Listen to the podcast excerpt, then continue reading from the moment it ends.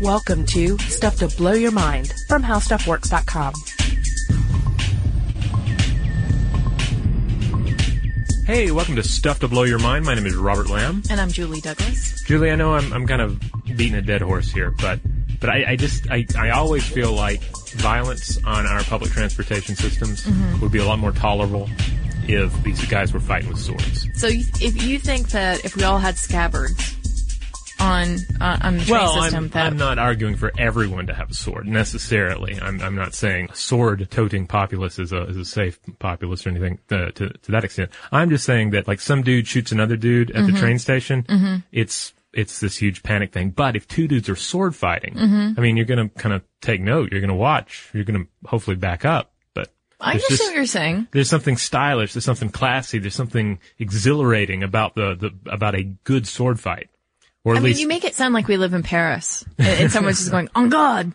Uh, that's what I'm saying. It would be. I mean, that's how I imagine. Uh, you know how it goes in Paris. It's just you know, random duels breaking out on the subways. Some of our French listeners, if you're out there, just if you could confirm that would be great. Yeah, and then you know Europe is just uh, lousy with 400 year old immortals trying to cut each other's heads off. We, we know that from watching the TV. Yeah. But and, of- and of course, having watched the TV, having Mm-hmm. watched movies, occasionally we do get to see a great sword fight, and there is, for my money, nothing better. Uh, do, do you have any in mind? Is there is there a Oh, particular yeah, yeah. sword fight that sticks out to you? What? I have a couple. Um, the first one is Princess Bride. Ooh, that does have some good sword Yeah, fighting. Inigo Montoya. He says the whole thing like, uh, "Hello, my name is Inigo Montoya. You killed my father. Prepare to die." Yes, And you then they fight- actually have a great fight. Scene. Yeah, yeah, that's some really good swordmanship, and any fights uh, he can fight both handed. Right, they both actually, uh, uh, Westley bo- and Inigo both, uh, well, it's kind of trickery, right? Because Mm-hmm. it was edited, but they use the right and left hand. So it looks really fancy. And then my all-time favorite though is Kill Bill Volume 1, the last, uh, fight scene in which, uh, I believe it is O-Ren Ishii, played by, uh, Lucy Liu, Uh-huh. fights the bride, Uma Thurman. And it is, I mean, I love the scene. It's a gorgeous scene. I mean, she's just, Uma Thurman's character is just slaughtered the crazy 88, this gang. She's blood splattered. She goes out into this courtyard in Tokyo where she meets her, uh, her enemy, uh, O-Ren, and the snow is falling and it's just beautiful because the scene is, uh, it's stark and it's full of honor. And, um, you know, there's some exchanges that are really great. And then, of course, Lucy Liu's character gets completely decapitated. Well, not completely decapitated. I take that back. Her, the top of her head gets deca- decapitated. Yeah, well, it's it's like decapitation is such a hallmark of uh, of sword fights uh, in on cinema. It's like after a Yeah. while they they realize, eh, we can't just go for the straight up neck cut. We need to go for something a little more inventive. So you see the uh, top of the head, the, like the brain cut. Yeah. Which is really uh, disconcerting, I think, you know? Yeah, yeah. But it allows her to say this line, which Okay. I love. She says, that really was a Hattori Hanzo sword. Which, to me, that's what that scene is about, right? The power of the sword. Yeah. Yeah. Well, um, oh, that also brings to mind. This was not one of my favorite sword fight films, but um, there was that uh, film Equilibrium years back. It was kind of a Matrixy type have not thing. seen that. Had Christian Bale in it, uh, Sean Bean, and uh, it's it's not the best film, but uh, the action, some of the action was pretty slick. Uh, and uh, spoiler alert, but Taye Diggs gets his face cut off. Like straight, not like not like Peel, but like that straight up. We can't actually cut anybody's head off because it's not exciting enough Mm-hmm. for modern cinema. So just like the front of his head is cut off. But but if I were to choose, I'm Thinking about that. So, okay. I'm sure you can find it on YouTube. so it's like he, he could have been in the bodies exhibit then because there's like a slice of his face. yes, exactly. Okay. It, it's kind of like like the dudes who choreographed these and planned this out. They were like, the bodies exhibit is their favorite place. Yeah, yeah, of course. Um, but but in terms of like just great sword fights, my my two favorites are probably the uh, the end fight scene between Macbeth and Macduff in Roman Polanski's adaptation, Mm-hmm. because uh, like that one because it's just such a brutal drag out fight. Like there's nothing like fancy and swashbuckly about it. It's it's uh it's just two dudes uh going at it with this this air of uh, on one side vengeance and then the other side uh just you know backed against the wall with nothing to lose. And uh, and then uh, the the movie Rob Roy has a great scene between uh, Archibald Cunningham, played by Tim Roth, and Rob Roy, uh, played by Neeson. Uh, so those are those are two great ones. Uh, Ridley Scott's The Duelist also is generally right up there on the top of everyone's list as having just a fantastic cinematic sword fight. So, in case you guys are wondering, uh, you know, what do you think we're talking about today? Swords, um, how we romanticize them, how they're a huge part of our culture, um, what they're made of, and the craftsmanship, um, you know, just all sorts of different aspects of how this tool really, um, entered our society and forever changed the world and the course of the world. Right, and uh, and the word tool is is uh, essential here. Uh, and I urge anyone to go back and listen to our uh, our podcast that we did on tool use and the evolution of tool use, because a lot of what we say there uh, really sums up. Um, or really gets to the heart of, of what's amazing about the sword. The idea that the sword, I mean, it's kind of a cliche from anything where you, any kind of film where you've heard a, um, a master swordsman instructing the, uh, the young, uh, apprentice, uh, you know, telling them about the sword is the ext- is an extension of the human body, that the sword is part of your arm. And, and studies have shown neurologically this is the way, um, humans and, and other animals conceptualize their tool use. That's, That's how right, it ends yeah. up making sense inside the human mind. And it is, uh, at its, at its very basis, it is the augmentation of the human body with, with something to perform a task. In this case, a death, uh, dealing device. Right. We've talked about this before too. Like, you know, uh, you've brought it up. Okay. If you wear contacts, then are you still human, right? Because you're augmenting yourself. And so we think about the sword and, and when we think about it now, we think of it's completely antiquated.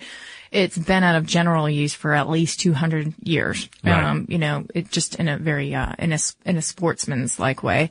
Um, and yet here is this, um, this augmenting of ourselves back in the day because at one point, really, especially in the Middle Ages, almost all men had a sword, right? This was, this was very common to possess.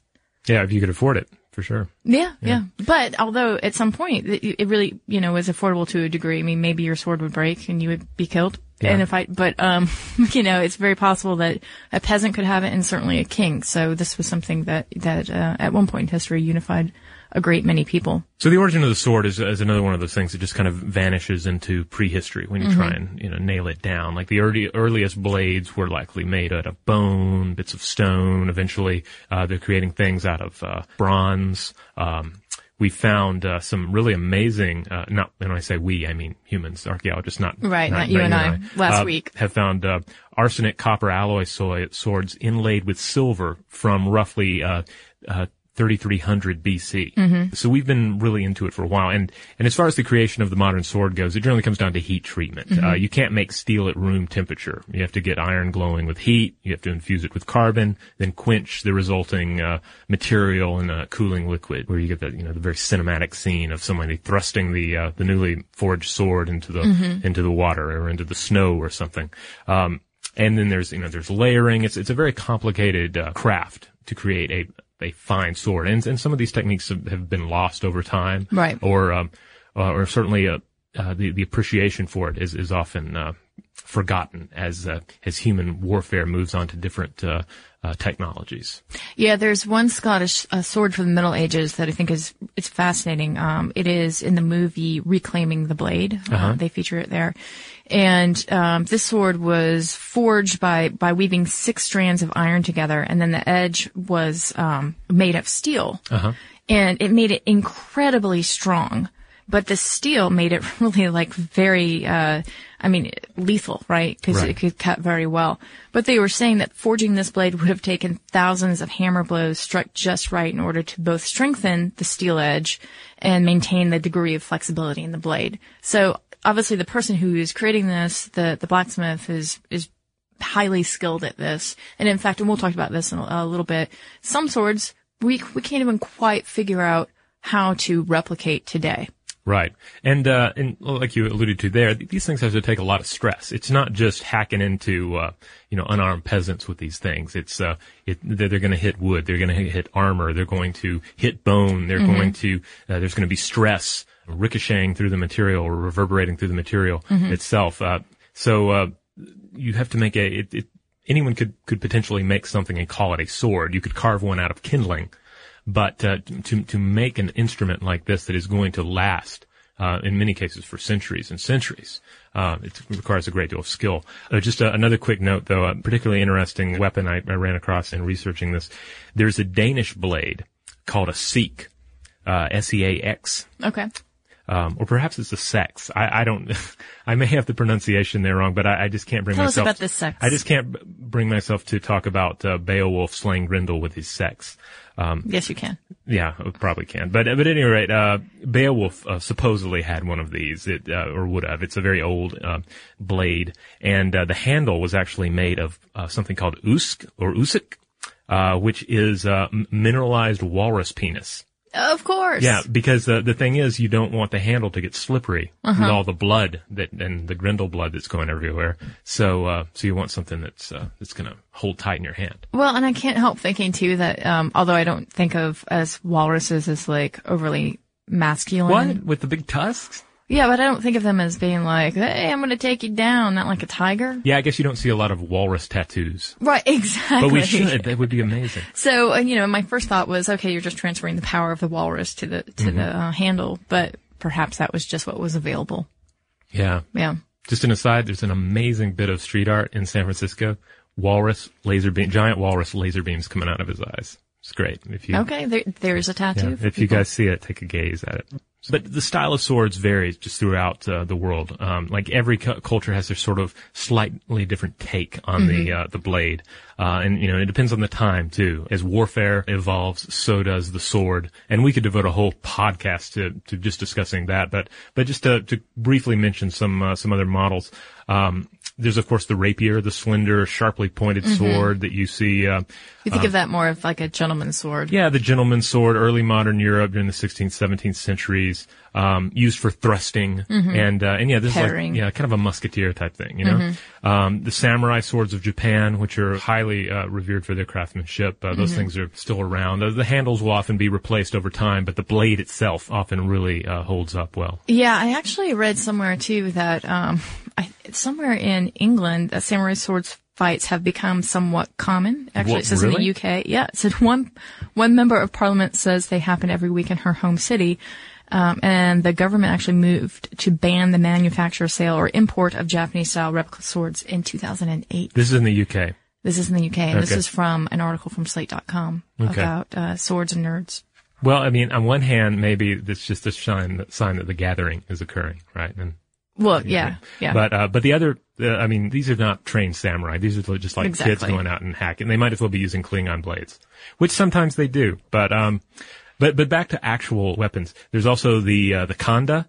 Uh, which is an Indian double-edged straight sword Mm-hmm. that uh, that comes to a point really abruptly, especially to, if you're more familiar with looking at Western and East and more traditional Western and Eastern models of, of the sword. Uh, this one is particularly interesting to look up, and it was used uh, just throughout the region by like the Sikhs, the Marathas, the Jats. Um, and then, of course, there's a, a sword that I, I've found partic- particularly uh, interesting to uh, to look into, and then, of course, it's like the great two-handed great sword, which uh, you'll recognize from medieval iconography. This just sword with a with a really long handle that you would have to grip in two hands. Okay. and uh, and just a really long blade, so that if the thing was standing next to the the the man uh, wielding it, it would be about his height. okay. And uh, you, you see this uh, this sort of myth emerges over time that this weapon is not a skilled weapon, that it or or even if it is a skilled weapon, that it is a, a weapon of brute strength and brute power, and that there's not a martial art to it.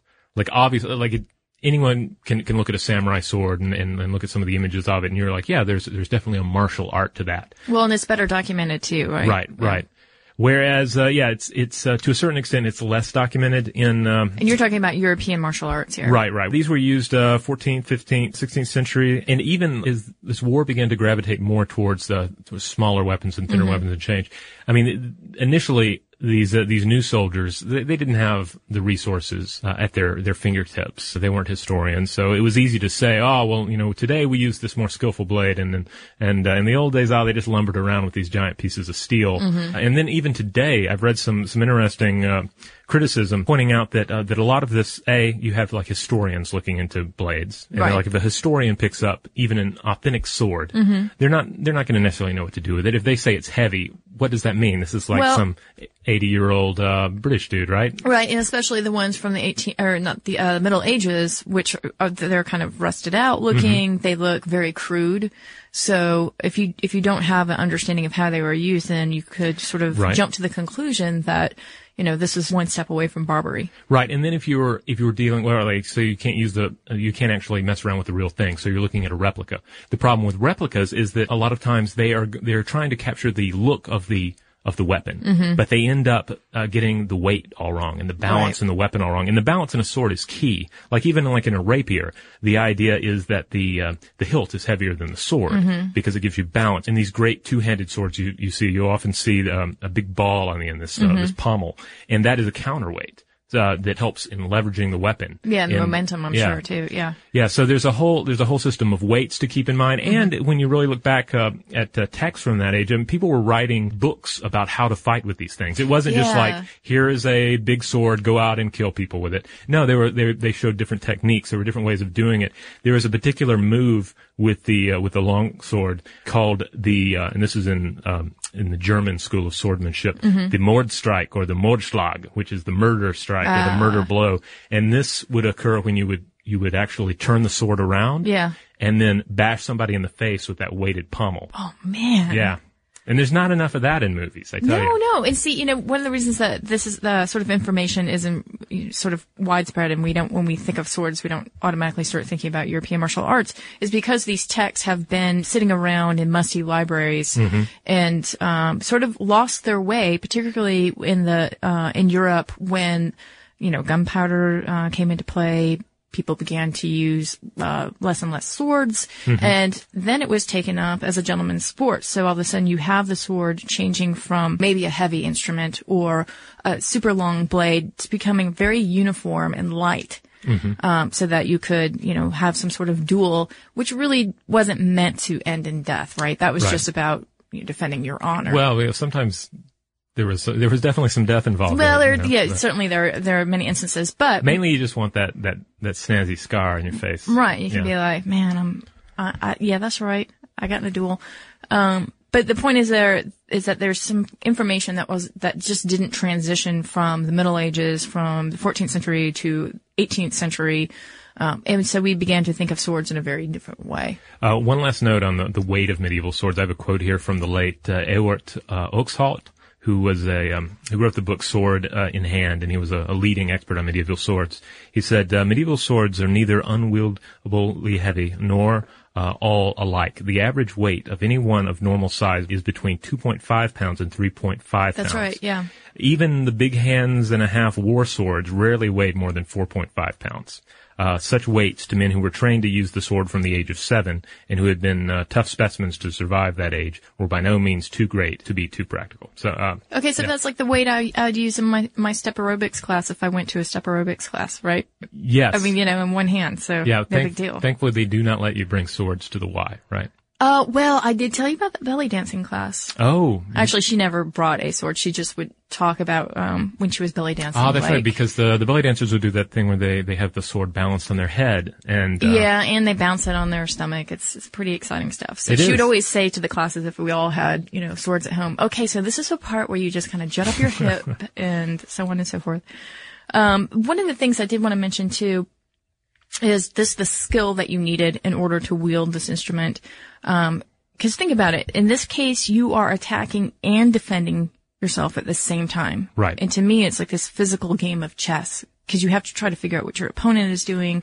So every attack contains a defense and every defense contains a counterattack. Right, So- because you attack, you open yourself up potentially for uh, an attack from either the person you're dealing with Mm-hmm. or some other individual on the field of battle. Yeah, and that's why there were so many manuals that were Mm-hmm. instructing people. And it was, I kind of think of it now too. If you, you get a Samsung, I don't know, some sort of electrical device, and then you get a user's manual with it. I like to imagine Right. that you know, back in the day, you got your sword and a little user's manual to say this is the best use of um of uh the sword given how it's weighted and how your body should be an extension of it. Uh-huh. You know, this is how you should lunge. Um, I will try. Uh, uh, I will try and make sure that I mention this on a blog post or uh, just on the um, Facebook page for stuff to blow your mind. Uh, but if anyone wants to see some images of like the the long sword uh, Yeah. um, uh, user manual, if you will, um, there's an excellent resource called. Uh, it was written in 1459 by Hans Talhofer called Alte Armatur und Ringkunst. And uh, nice, nice. and the, the whole text is available online, and you can you can browse through it and see how to use a longsword, a dagger, a spear, a poleaxe, and even wrestle. So All right. unarmed and armed combat. So Very cool. old uh, Hans has you covered. Um, I did want to mention too, uh, in skill and, and, uh, cultural use of, of swords, kendo, Japanese swordsmanship. Yes. Very cool. They follow very rigid rules that are meant to instill as much integrity into dueling as possible. For instance, when you're about to attack your opponent, you actually make a thumping sound with your foot to, to sort of signify like, hey, I'm about to, to, to rip you a n- new one. Oh yeah, and and speaking of Japanese swordsmanship, I should I would I would be remiss if I did not mention that one of the great sword fighters of all time, um, Zorro? Not Zorro, uh, was uh, uh, Miyamoto Musashi, uh, author of the Book of Five Rings. Uh, 16th, 17th centuries Ronin swordsman. Uh, his reputation is just uh, right up there at the top of of real life dudes, and you know probably fictional dudes too. Yeah. And it turns out there are a lot of these real life dudes. magical weapons. This is something that um, that I've I've just I found really cool for uh, a number of years since I, I first uh, discovered it, and that is that um, um, you you have these blades, these swords that are not just made from iron. They're made from uh, meteoric iron. They're Right. they're made from iron that fell from the sky in the form of a meteorite or multiple meteorites, because generally, uh, in some cases, you might have enough uh, uh, meteoric iron there to make to forge one sword. But generally, you're having to poke around.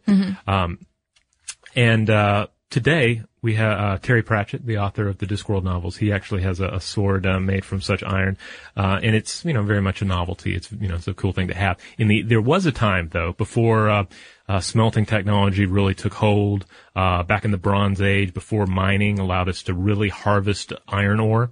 Uh, this was one of the few sources of of, of iron, and that was you know you'd have to go out like in the desert somewhere where like black bits of stone that have fallen from the sky will show up uh, really easily. Somebody would gather these together, they'd get sold, sold here and there, and then they'd wind up in the hands of a, a metal worker and a swordsman.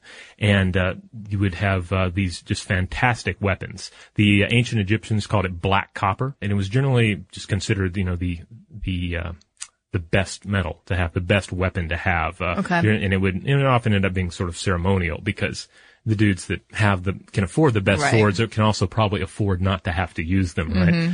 The seventh century caliphs. Um, of the Middle East were said to uh, have brandished these weapons, and uh, and supposedly such iconic figures as Attila the Hun and Tamerlane also uh, wielded these cosmic blades against their enemies.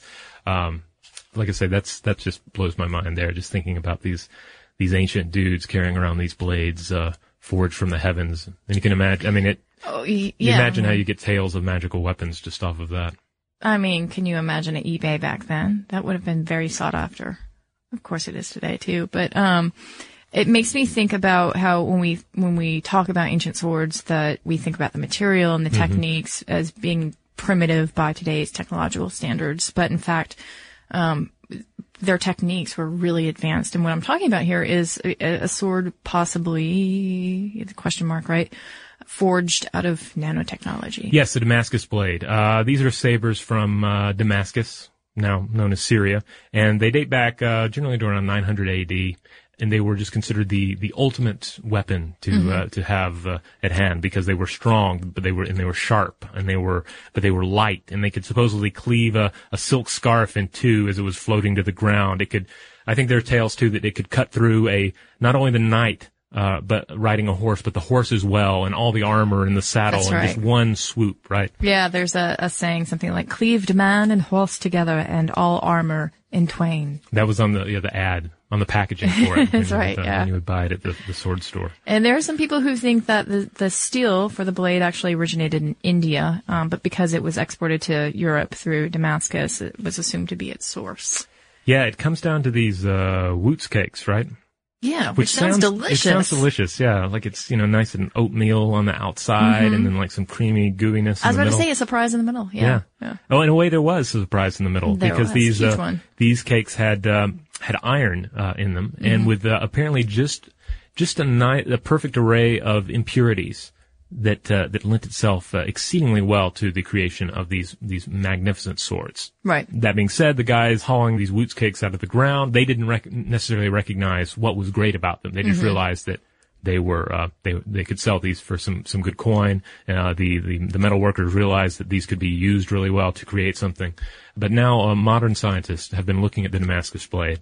In particular, they've been looking at uh, one that dates back to uh, I believe the 17th century, and uh, you know studying it uh, and trying to figure out exactly what made it awesome. Right, it has a really high har- carbon content in Right. it. So they uh, they dissolved part of the weapon uh, actually in hydrochloric acid and studied it under an electron microscope, and they found that the steel there contained these carbon nanotubes, and these are like each one of these is just slightly larger than a nanometer. We've covered these before. These are the the carbon nanotube is kind of the uh, you know, one of the, the golden childs of nanotechnology. Right. The idea that you're you're taking these little minuscule carbon tubes, and uh, and if you if you build something out of them, then the material is strong and flexible. It's the thing that people talk Yeah. about building uh, space elevators out of, and, Right. and you know, It's super a hundred times stronger Yeah. than steel and much lighter. yeah, and the researchers also uh, say that they they uh, discovered nanoscale wires of cementite, Mm-hmm. an extremely hard carbon iron compound.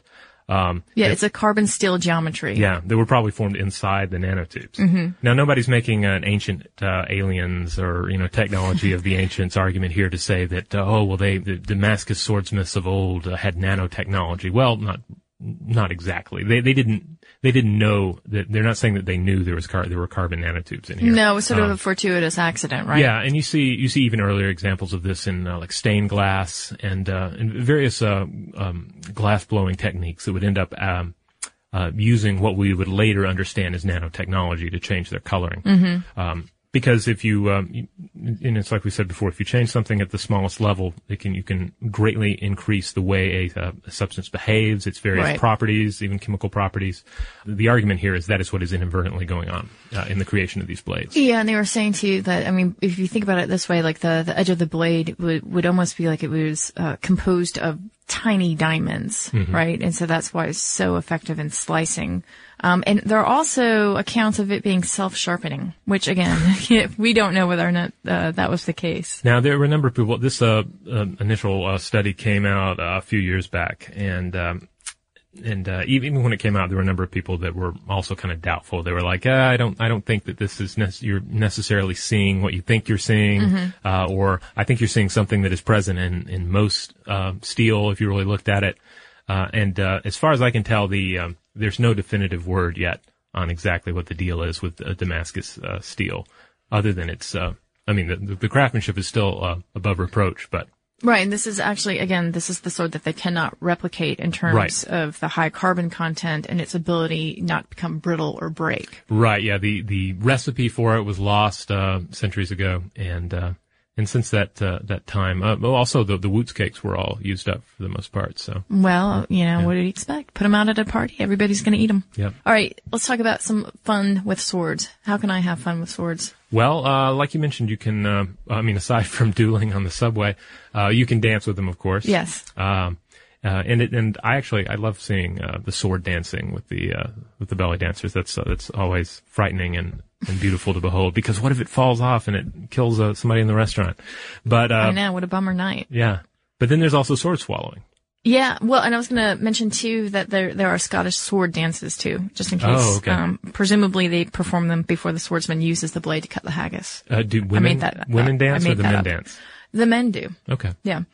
Uh, but yeah, there's sword swallowing, and we actually have a really great article, How Sword Swallowing Works by Pop Stuff's Tracy Wilson. Ah. Uh, you should check out. And that looks like it's a, it's just a sleight of hand trick, but it is not. They're really sticking it down their They're throats. Really putting it in their GI tract. So there you have it, the sword. Sword, Yeah. swords. Some of the things that uh, that make them amazing. Uh, some of the things that uh, you might not have known about how they're made and how they are used by skilled hands. All right. So speaking of skilled hands, let's get some hands on some listener mail. Are you talking about a robot? Yes. Yeah, skilled hands. That sounded kind of creepy. They're skilled hands. Yeah. There Yeah. you go. Look how look how well he handles. I haven't received a back massage from our robot. That would be weird. All right, here's one from Russ. Russ writes in, Dear Robert and Julie, I wanted to thank you both for the great work you do on your podcast. You guys have gotten me through many boring hours on the treadmill with topics that are far more mind uh, bending and thought provoking than just staring at a wall or a muted TV. High praise. your uh, your podcast is really great. Uh, I recently just listened to the podcast about the future of stink, and ironically enough, I saw something the next day in a hotel lounge in Serbia while I was on I was on a business trip, and I thought you might find it interesting. It's called an aroma brand, and it blows a certain type of smell into the lounge. Um, the lounge has a kind of homey type feel as a result of the smell, and it had a type of wood burning fireplace, apple pie baking, incense smell to it. It made me feel more at home there, oddly enough, since Serbia is just a, about as far from my home as possible, since uh, I'm from Chicago. But I'm guessing that's what the benefit of Aroma brand is meant to be. At any rate, it was definitely better than the smell of David Beckham's uh, sweaty sock. Uh, thanks again for doing such a great podcast, and happy holidays to you both. Because we were, Ah. he sent this and uh, we were reading it during the holidays. Yeah, yeah. Thank you so much for that. And um, yeah, it, for for anybody who missed that podcast about um, about smell, we, we actually had a sample of David Mole- uh, David David Molecule David Beckham's foot molecules, Uh-huh. which smelled incredibly uh, like cheese. Cheesy, yeah. And it confused me because I was sort of attracted to it, but then I because I thought it was cheese, and then I was completely repulsed. Yeah. Uh, I had a lot of feelings to work out after that podcast. Yeah, and, and certainly that's uh, that's one of the things we talked about in the podcast, just about how many how much goes into our uh, our interpretation of smell, Mm-hmm. whether it's a good smell or a bad smell, and how our memory uh, wraps around it. So yeah, there you go. But what do you guys have to share with us? Uh, do you have something you want to share about swords? What is your favorite sword fight in cinematic history? What is your favorite sword-related kill in cinematic history? Let us know. We'd love to hear about it. You can find us on Facebook and Twitter. On Facebook, we're Stuff to Blow the Mind, and uh, on Twitter, you can you can find us by searching for Stuff to Blow Your Mind. But our handle is Blow the Mind, one word. And you can always email us at blowthemind at howstuffworks.com.